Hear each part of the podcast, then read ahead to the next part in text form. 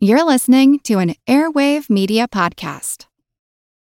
When you need mealtime inspiration, it's worth shopping Kroger, where you'll find over 30,000 mouth-watering choices that excite your inner foodie. And no matter what tasty choice you make, you'll enjoy our everyday low prices, plus extra ways to save, like digital coupons worth over $600 each week. You can also save up to $1 off per gallon at the pump with fuel points. More savings and more inspiring flavors make shopping Kroger worth it every time. Kroger, fresh for everyone. Fuel restrictions apply.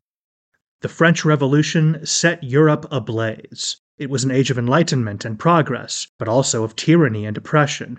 It was an age of glory and an age of tragedy. One man stood above it all. This was the Age of Napoleon. I'm Everett Rummage, host of the Age of Napoleon podcast. Join me as I examine the life and times of one of the most fascinating and enigmatic characters in modern history. Look for the Age of Napoleon wherever you find your podcasts.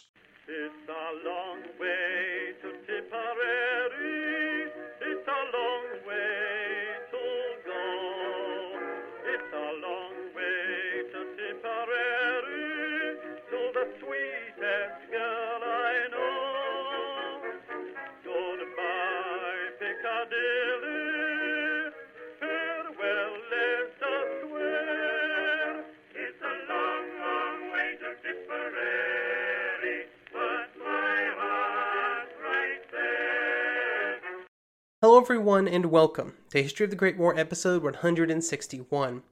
This is our fifth episode covering the events of the German spring offensives, and last episode the first major German attack on the Western Front, Operation Michael, had been launched. Throughout the day on March 21st, the German troops have moved forward, and for the most part they had done quite well. Today we will try and pull back a bit to discuss how well the attack was going, and to discuss some of the decisions that were being made back at German High Command, which would completely change the direction of the effort.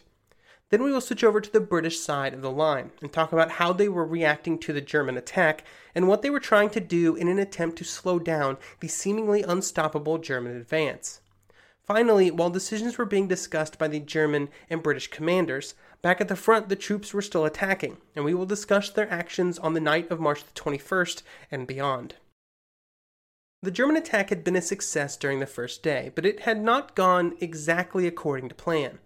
On the German right, or in the north, von Bellow's army was supposed to be the spearhead of the attack. Their goal had been to punch through the British lines and then be on their way to Arras and Albert. This is not what had happened.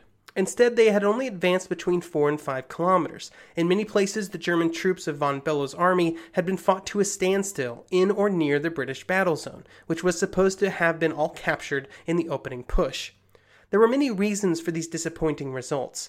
It was on this area of the front that the British were most prepared for the attack, having been in possession of this area of the front for years. The German bombardment had also been less effective against these stronger British defenses. But perhaps most importantly, the fog that had been present over the entire front was thinner in the north. This meant that it had burned off faster, which reduced its utility for the attacking troops. If this had been the only area of attack for the Germans, the situation may have looked very poor, but there was a great success. It was all on the German left, or in the south. As originally planned, the 18th Army on the German left wing was simply attacking to provide flank protection for the real gains that would happen further north, but it was here on the left that the Germans experienced their greatest successes.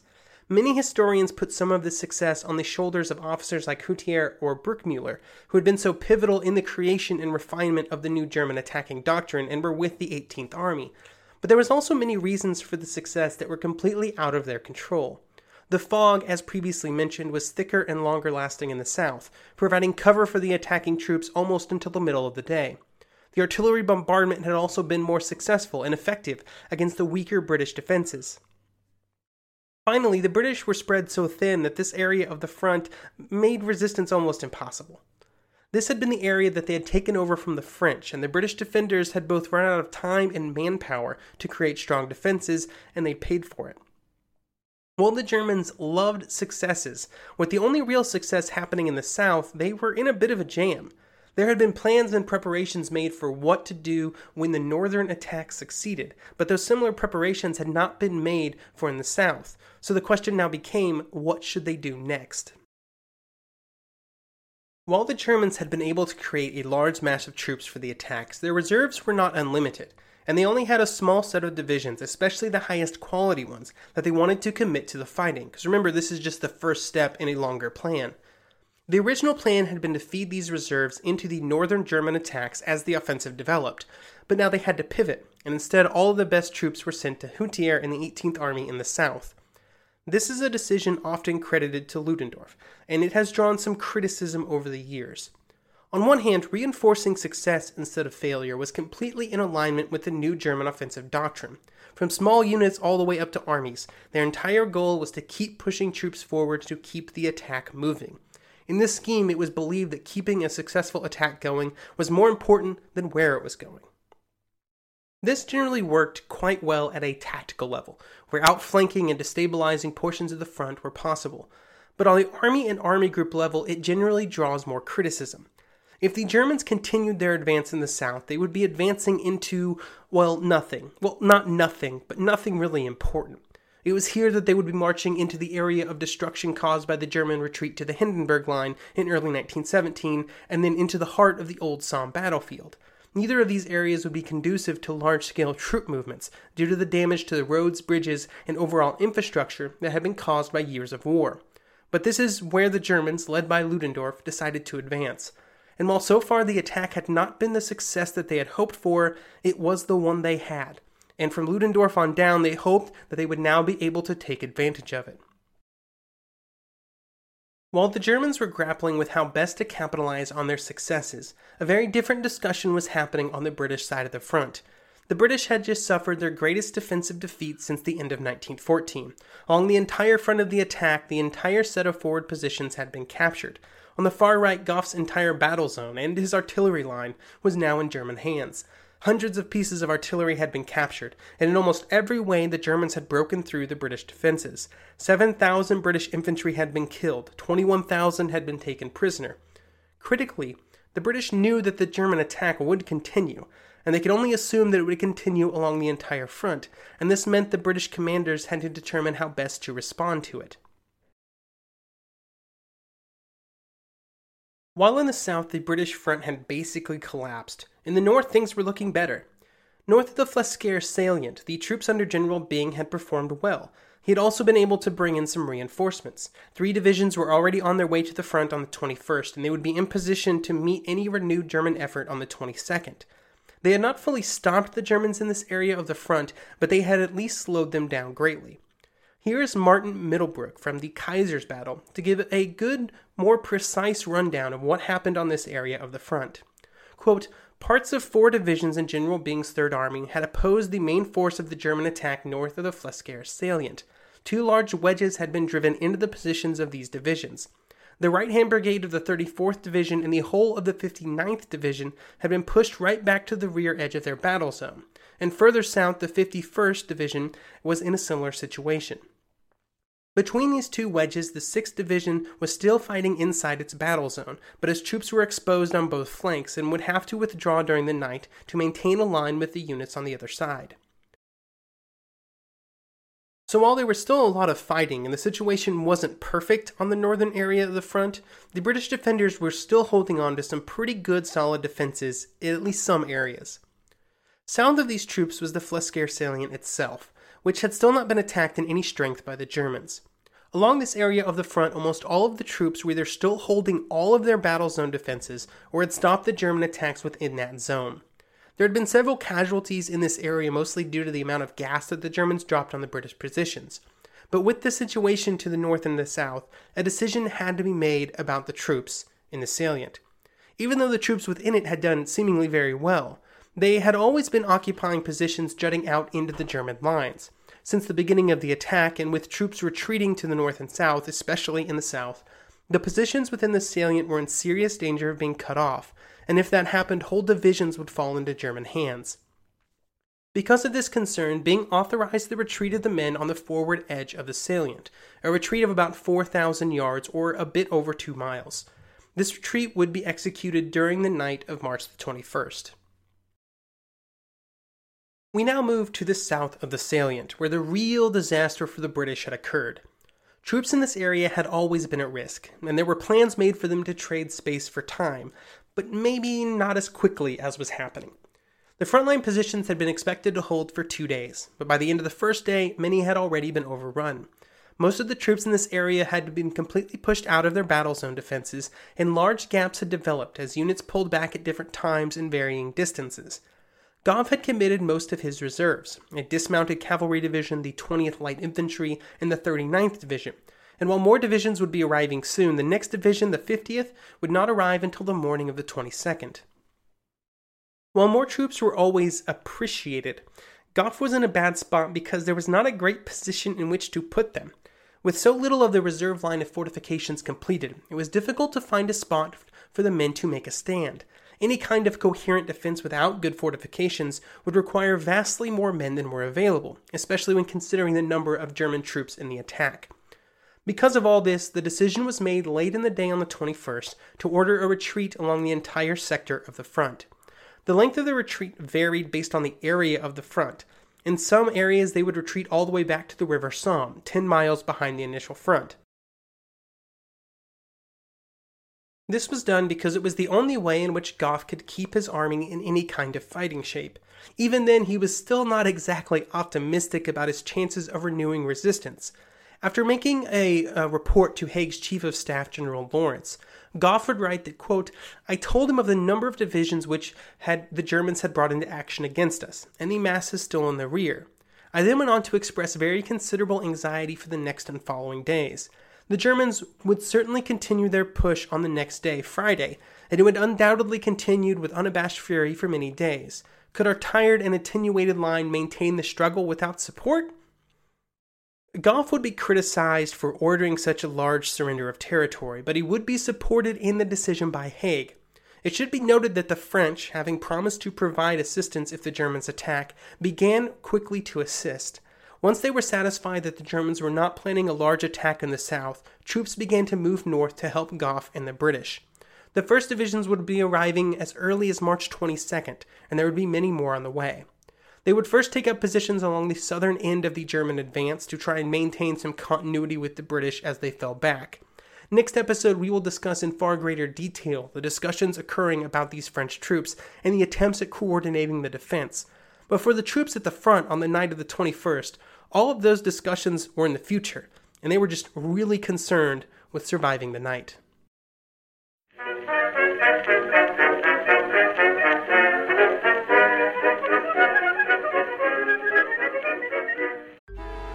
Traffic jams, tailgating, pileups. Ugh, the joys of driving. How could it get worse? The federal government wants to have a say in what you drive. That's right. The Biden administration's EPA is pushing mandates that would ban 2 out of every 3 vehicles on the road today. Don't let Washington become your backseat driver. Protect the freedom of driving your way. Visit energycitizens.org. Paid for by the American Petroleum Institute.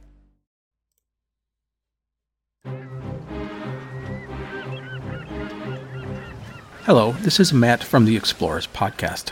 I want to invite you to join me on the voyages and journeys of the most famous explorers in the history of the world.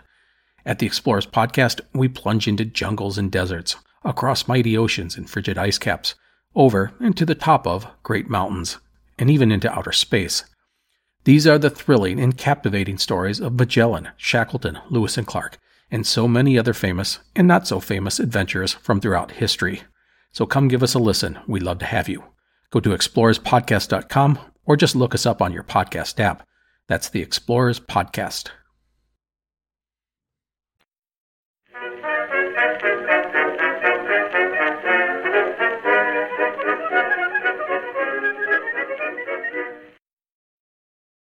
When night fell on the battlefield on March the 21st, it was at the end of a very long day for the participants.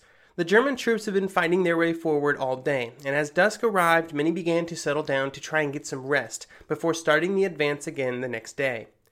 Many would spend the night in British positions, some of which had quite the bounty of food for the hungry German troops. Here is Graffiter William Adams of the Lehr Infantry Regiment. Quote, "After having made some sort of a trench, we entered the hut. What we found was a gold mine for hungry soldiers. I think it was a storeroom. There was corned beef, tins with cooked dinners that only had to be warmed, choice jams and marmalade and other foodstuffs, things we hadn't seen for years. What a difference from our food. We just stuffed ourselves. I found a tin with 100 cigarettes. They were the best I'd ever smoked in my life. We opened every tin in sight because none of us could read English. I especially remember a tin with baked beans and pork. I enjoyed that very much. While many German troops stopped to prepare for the next day, troops behind the front continued forward. This included moving forward as much artillery as possible. Here is Pioneer Wilhelm Neber of the 27th Pioneer Battalion. Quote, "There was never any rest for us. Some of the artillery horses had been killed by shell fire, and we received orders to help get these guns forward before morning. We had no meal.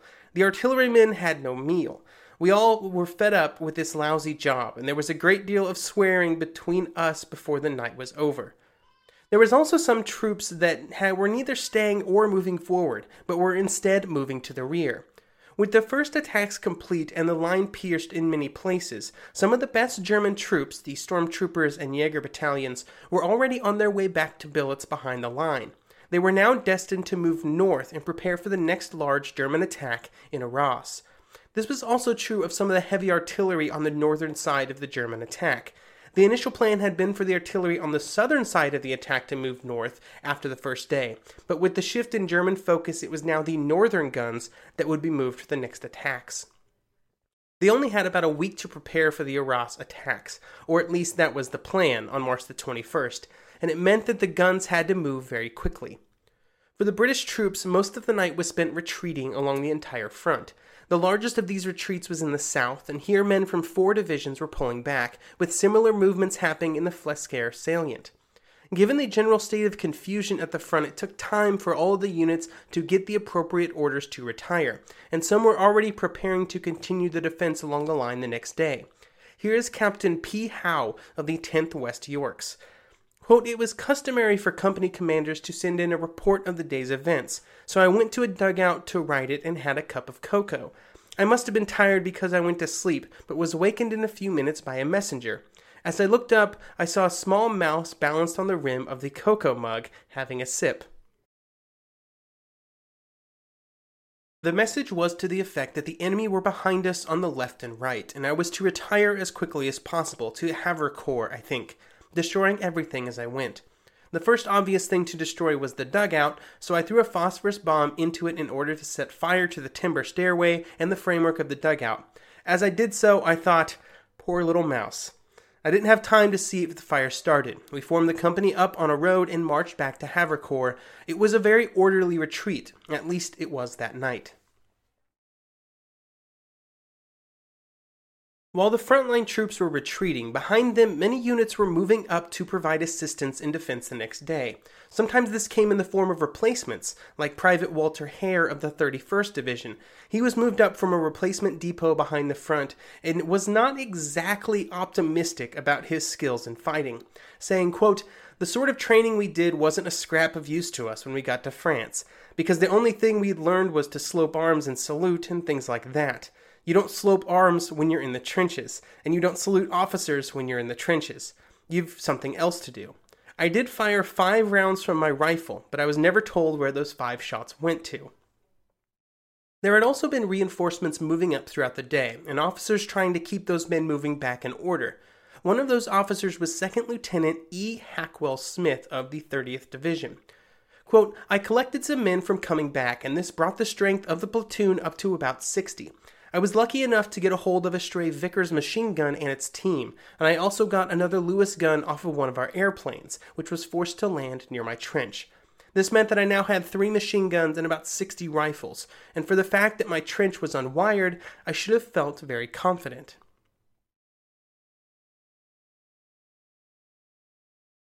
The lieutenant's position was then attacked, and later he would continue his account. Quote, "I hadn't liked the situation in the least for the previous 15 minutes. None of our field guns had been firing, and I heard no rifle fire either from the rest of my battalion or from the battalion on my right. And I knew that if they had still been in position, they would have been fighting hard, but my orders were to hold to the last. and then his unit experienced even more attacks, and then he would continue. Quote, the Boche had nearly joined up around us. I couldn't withdraw to our rear, so we slipped off to our right rear. Naturally, as we left the trench, we came under rifle fire and machine gun fire, and they also got a couple of guns onto us and sprayed us with high shrapnel. But by a miracle, we got across the open by only dropping about a dozen men, who most unfortunately had to be left behind.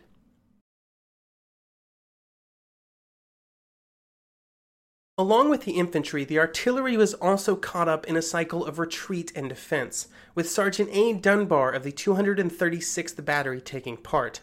He would say, after we had fired all of our ammunition, we were ordered to go further back and into another field for the night and to replenish our ammunition.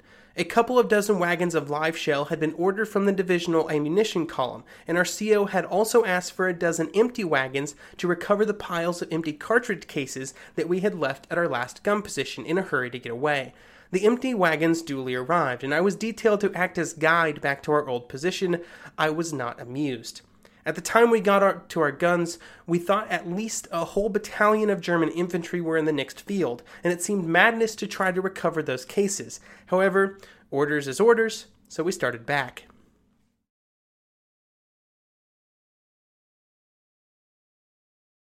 With the British retreating, the attack resumed on March the 22nd. Once again, there was fog over the battlefield, which helped the Germans to continue their advance. Many of the British units now found themselves out of their prepared positions, which made it even more difficult to try and slow down the German attacks. Private Alex Jamieson was in a unit that was moved forward to try and help defend what was theoretically a line of defenses. Quote, the Green Line was supposed to be really something outstanding in the way of a defensive line, but it was never completed. And when we came back into it, we thought the trenches must have been intended for tank traps. They were so wide. They were twice the width of a normal trench, about 12 feet wide, and they had no fire steps. That was the first moment that I was frightened, really frightened, because the orders came along. This position must be held at all cost until the last man. Of course, what happened was that when daylight came on the morning of the 23rd, we had been outflanked and we were out in the blue. The order came to retire once again, which I must say came as a great relief to me. By the 23rd, with the German troops continuing forward and now 15 miles from their starting positions on some areas of the front, Gough's forces were beginning to fall apart completely. Gough's army was beginning to lose contact with Bing on the left and the French on the right. On the 24th, it was more of the same, with the British falling back and the Germans following. Every day in the morning, the Germans would continue their attack until night fell. Then they would try to rest to renew the advance the next day. The Germans also ruled the skies over the battlefield, with one British pilot, Lieutenant Rudolph Stark, being one of the British pilots who did get a chance to fly over the battlefield, saying, quote, below us, a battery is firing. Infantry are advancing to storm. Columns take cover in trenches and behind rising ground. Everywhere I see flashes, smoking, flaming mouths of cannons. While the advances continued, the Germans continued marching, and their pace would continue to increase. On March 26th, they would make 9 miles. On the 27th, 10. Operation Michael had changed. It was no longer a battle. It was a chase. This was a great victory, but it was also starting to cause some problems for the Germans. To start with, the supply system behind the front had been set up under the belief that the largest advances would be in the north, but now with the troops in the south pushing deeper and deeper into enemy territory, it was becoming harder to keep them supplied. The other two German armies under Bellow and Marwitz were also advancing now, which put an even greater strain on the German supply system. Then there was also the matter of where these armies were going, and on this question Ludendorff was seemingly pretty indecisive. Bellow was told to turn north, which was the original plan, Marwitz was to drive directly west to a point between Arras and Amiens, and Hutier would continue south and towards Noyon. This represented a continual increase in the scope of the attack, as the armies basically marched in different directions, and this spread the German troops thinner and thinner as they pushed forward. Perhaps Ludendorff thought that he could take these areas, and by doing so decisively rend the front in two, or maybe even defeat the British altogether. But at the same time, troops were already moving north for Operation Mars. What was being asked of the German army was growing by the day. It's a massive case of scope creep, to put it in modern business terms. The one area that Ludendorff did not initially put much focus on was Amiens. As I mentioned in a previous episode, the city was very important because it was a huge nexus of rail transport, with a huge portion of British supplies for the southern end of their front going through the city. Something like 80% of all north-south rail traffic behind the British front went through Amiens, so it was obviously very important.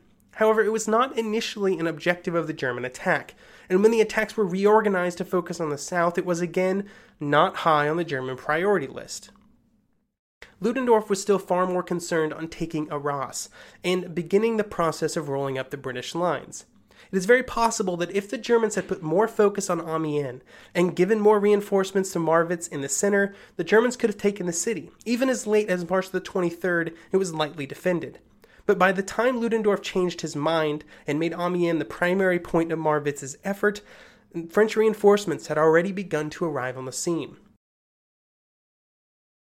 Over the coming days, more attacks would be launched, but by this point the attacks were beginning to bog down. This was due to a huge variety of reasons, which we will discuss in detail next episode. But for now, I will leave you with a quote from Lieutenant Rudolf Binding, who tells a story about one of the reasons that the German advance would begin to slow, and eventually come to a halt. This is a pretty long story, but I think it's worth it. Quote, "Today the advance of our infantry stopped near Albert. Nobody could understand why. Our airmen had reported no enemy between Albert and Amiens. The enemy's guns were only firing now and again on the very edge of affairs. Our way seemed entirely clear. I jumped into a car with orders to find out what was causing the stoppage in front, and as soon as I got near the town, I began to see curious sights. Strange figures who looked very little like soldiers, and certainly showed no signs of advancing, were making their way back. There were men driving cows before them on a line, others who carried a hen under one arm and a box of notepaper under the other, men carrying a bottle of wine under one arm and another one open in their hand, men who had torn a silk drawing-room curtain off its rod and were dragging it to the rear as a useful piece of loot. Men were writing paper and colored notebooks. Evidently they had found it desirable to sack a stationer's shop. Men dressed up in comic disguise, men with top hats on their heads, men staggering, men who could hardly walk. When I got into town, the streets were running with wine. Out of a cellar came a lieutenant of the 2nd Marine Division, helpless and in despair. I asked him what is going to happen. It was essential for them to get forward immediately. He replied solemnly and emphatically, "I cannot get my men out of this cellar without bloodshed." Thank you for listening, and I hope you will join me next week as our story of Operation Michael continues.